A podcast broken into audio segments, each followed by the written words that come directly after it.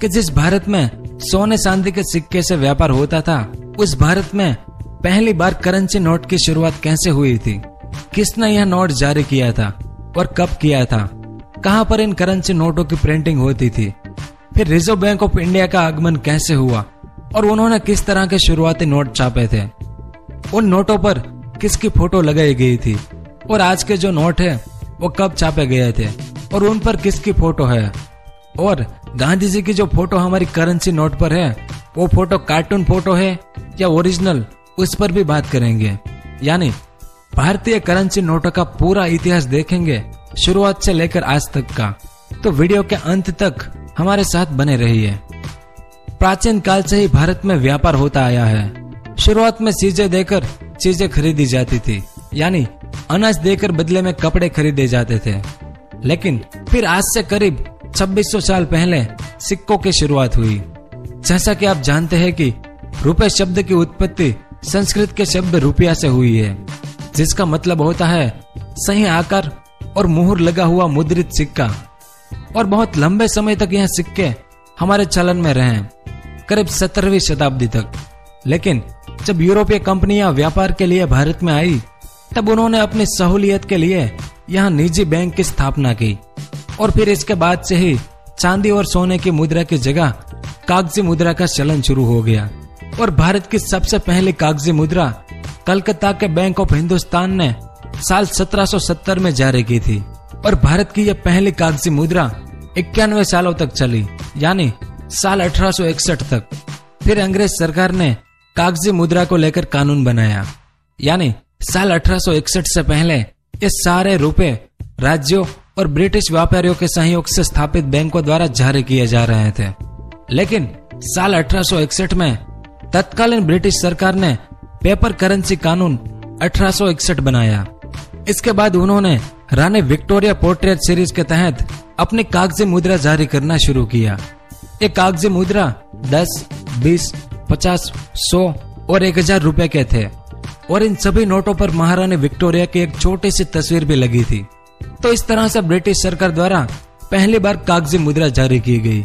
और बाद में यही कागजी मुद्रा भारत सरकार की आधिकारिक मुद्रा बनी। लेकिन इस मुद्रा को जारी करने के साथ ही ब्रिटिश सरकार ने देश के एक बड़े हिस्से को अलग अलग मुद्रा क्षेत्र में बांट दिया था, क्योंकि ये करेंसी नोट भारत में कुछ जगह पर मान्य थी तो कुछ जगह पर मान्य नहीं थी। जैसे कलकत्ता, बॉम्बे, मद्रास, रंगून, कानपुर, लाहौर और कराची में मान्य थी। जैसे जैसे भारतवर्ष में ब्रिटिश साम्राज्य अपने पैर फैलाता गया, न सिर्फ रुपए के बनावट में बदलाव आया, बल्कि इस पर अलग अलग कई भाषाओं में रुपए का नाम भी लिखा जाने लगा। साल उन्नीस सौ तेईस में ब्रिटिश सरकार की कागजी मुद्रा पर किंग जॉर्ज पंचम का चित्र भी छपा। यह चलन आगे चलकर भी बरकरार रहा था। यह थी वो नोट जिस पर किंग जॉर्ज पंचम की फोटो थी। और यहाँ यह जानना भी जरूरी है कि साल उन्नीस सौ अट्ठाईस में महाराष्ट्र के नासिक में भारत का पहला प्रिंटिंग प्रेस लगाए जाने के पहले तक सारी कागजी मुद्राएं बैंक ऑफ इंग्लैंड से छपकर आती थी। लेकिन साल उन्नीस सौ पैंतीस में भारतीय रिजर्व बैंक यानी आरबीआई की स्थापना हुई। और अंग्रेज सरकार ने साल उन्नीस सौ अड़तीस में रिजर्व बैंक को भारत सरकार के नोटों को जारी करने का अधिकार दे दिया था। तब रिजर्व बैंक ने दस हजार रूपए का भी नोट छापा था, जो आजादी तक बरकरार रही थी। और आरबीआई द्वारा जारी की गई पहली करेंसी नोट पांच रूपए के नोट थी। अब अकेले अंग्रेज का पूरे भारत पर शासन नहीं था, कुछ कुछ जगह पर फ्रांसीसी और पुर्तगालियों का भी शासन था। और जहां उनका शासन था, वहां पर अलग करेंसी नोट थी। अब हम उसकी बात करेंगे। उन दिनों पश्चिम भारत का गोवा क्षेत्र पुर्तगालियों ने साल पंद्रह सौ दस में अपने कब्जे में ले लिया था। भारत से होने वाले व्यापार में उस समय पुर्तगालियों का एक अधिकार था। और डच और अंग्रेजों के भारत आने से पहले तक एक शताब्दी से भी ज्यादा समय तक यह कायम रहा। गोवा, दमन और दीव ये तीनों प्रदेश साल उन्नीस सौ इकसठ तक पुर्तगालियों के अधीन था।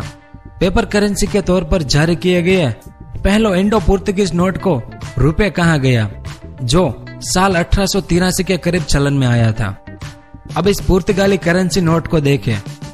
इन नोटों में पुर्तगाल के राजा का पोर्ट्रेट दर्शाया गया था। इन्हें पांच, दस, बीस, पचास, सौ और पाँच सौ के मूल्य में जारी किया गया था। साल उन्नीस सौ छह में पुर्तगाल के कब्जे वाले भारतीय इलाकों में पेपर मनी जारी करने की जिम्मेदारी बैंक ऑफ नेशनल अल्ट्रामरीनो की थी। देखिए इस नोट पर यहाँ लिखा हुआ है बैंक ऑफ नेशनल अल्ट्रामरीनो। इनकी कुछ नोटों पर भारतीय सभ्यता और संस्कृति से संबंधित कुछ प्रतीकों को भी दर्शाया गया था। अब बात करते हैं भारत में फ्रांसीसी करेंसी नोटों की। केरल का माहे, तमिलनाडु के कराईकल और पुडुचेरी, आंध्र प्रदेश का यनम और पश्चिम बंगाल का चंद्रनगर फ्रांस का उपनिवेशक था। इन फ्रेंच कॉलोनियों में पेपर मनी जारी करने की जिम्मेदारी बैंक ऑफ इंडोचाइन को सौंपी गई थी। अब इस फ्रांसीसी करेंसी नोट को देखें। यहाँ एक रुपए की नोट है। इसमें एक रुपए का नोट प्रथम विश्व युद्ध के बाद और पांच रुपए का नोट साल उन्नीस सौ सैंतीस के बाद जारी किए गए थे। इन नोटों में मोजियर डुप्ले, जो भारत में फ्रांसीसी साम्राज्य के संस्थापक थे, उनके नाम से जारी किए गए पचास रुपए के नोट को खास तरीके से डिजाइन किया गया था। उसके बाद हैदराबाद के निजाम ने भी अपनी करेंसी नोट जारी किए थे। क्योंकि भारत में हैदराबाद एकमात्र ऐसा राज्य था जिसके पास साल उन्नीस सौ सोलह से ही अपनी खुद की पेपर करेंसी थी, जो साल उन्नीस सौ बावन तक प्रचलन में थी। यह नोट साल उन्नीस सौ उनचालीस तक प्रिंट किए गए थे, जिनमें हिजरी युग से जुड़े हुए और डेक्कन इलाके में प्रचलित फासले वर्षों का इस्तेमाल किया गया था। यह नोट उर्दू और वहाँ की अन्य स्थानीय भाषाओं जैसे कन्नड़, तेलुगु, मराठी आदि में प्रिंट किए गए थे। तो ये तो बात हुई आजादी के पहले की भारतीय करेंसी नोटों की। अब आजादी के बाद भारतीय करेंसी में क्या क्या बदलाव हुए उसकी बात करेंगे। आधुनिक भारत के रुपए का इतिहास आजादी के बाद से शुरू हुआ। आजाद भारत का पहला नोट एक रुपए का नोट था, जिसे साल उन्नीस सौ उनपचास में जारी किया गया था। इससे पहले हमारे जिस नोट पर जॉर्ज पंचम की तस्वीर थी, उसे आजादी के बाद बदलकर उस पर चारनाथ के अशोक स्तंभ की तस्वीर लगाई गई, जो बाद में भारत का राष्ट्रीय चिन्ह बना। इसके अलावा भी नोट में कई बदलाव हुए हैं और उस पर गेटवे ऑफ इंडिया, बृहदेश्वर मंदिर के चित्र भी छापे गए हैं। साल उन्नीस सौ तिरपन में भारत सरकार द्वारा जो नोट छापा गया, उस पर हिंदी भाषा में भी लिखा गया था। इस तरह स्वतंत्र भारत में मुद्रित पहला नोट एक रुपए का नोट था। फिर साल उन्नीस सौ उनसठ में भारत के हज यात्रियों के लिए दस और एक सौ रुपए के विशेष नोट जारी किए गए, ताकि वे सऊदी अरब के स्थानीय मुद्रा से उनका विनिमय कर सके और हज यात्रियों को कोई परेशानी ना हो। फिर साल उन्नीस सौ साठ में जो लोग पढ़ नहीं पाते थे, बिल्कुल अनपढ़ थे, उनको ध्यान में रखकर साल उन्नीस सौ साठ के दशक में अलग अलग रंगों के नोट छापे जाने लगे। फिर साल उन्नीस सौ उनहत्तर में भारतीय रिजर्व बैंक ने पांच और दस रुपए के नोट पर महात्मा गांधी की जन्म शती स्मारक डिजाइन वाली श्रृंखला जारी की थी और यह डिजाइन जो दस रुपए के नोट पर थी वो करीब आगे चालीस सालों तक चली। उसके बाद साल उन्नीस सौ अस्सी के बाद नोटों पर कला, संस्कृति और ज्ञान विज्ञान से संबंधित चित्र व्यापक तौर पर छापे जाने लगे। इससे पहले कुछ राष्ट्रीय स्मारकों के चित्र छापे गए थे। फिर साल उन्नीस सौ इक्यासी में दस रुपए के नोट पर सामने की तरफ सिंह चतुर्मुर्ख का प्रतीक और पीछे की तरफ हमारे राष्ट्रीय पक्षी मोर पर बनी कलाकृति छापी जाने लगी। फिर साल उन्नीस सौ तिरासी में बीस रुपए के नोट जारी किए गए, जिसके पीछे की तरफ बौद्ध चक्र बना हुआ था। और आखिर में साल उन्नीस सौ छियानवे में महात्मा गांधी श्रृंखला वाले कागज के नोट शुरू किए गए। अब हम हमेशा हमारे नोटों पर महात्मा गांधी की मुस्कुराती हुई तस्वीर देखते हैं। उस बारे में कुछ लोगों का मानना है कि महात्मा गांधी की यह तस्वीर उनके एक कार्टून का है, लेकिन यह झूठ है। ध्यान से देखिए इस तस्वीर को। असल में यह तस्वीर साल उन्नीस सौ सैंतालीस में एक अज्ञात फोटोग्राफर ने ली थी और वहीं से इसे क्रॉप किया गया और हर जगह इस्तेमाल किया जाने लगा। इस तस्वीर में महात्मा गांधी और उनके साथ लॉर्ड फ्रेडरिक विलियम पैथिक थे। वे एक महान राजनेता थे और ग्रेट ब्रिटेन में महिला मताधिकार आंदोलन के भी नेता थे। यह तस्वीर पहले के वाइस रॉय हाउस में ली गई थी, जो आज राष्ट्रपति भवन है। तो यह थी वो ओरिजिनल तस्वीर जो आरबीआई द्वारा साल उन्नीस सौ छियानवे में महात्मा गांधी सीरीज की बैंक नोटों पर लगाई गई।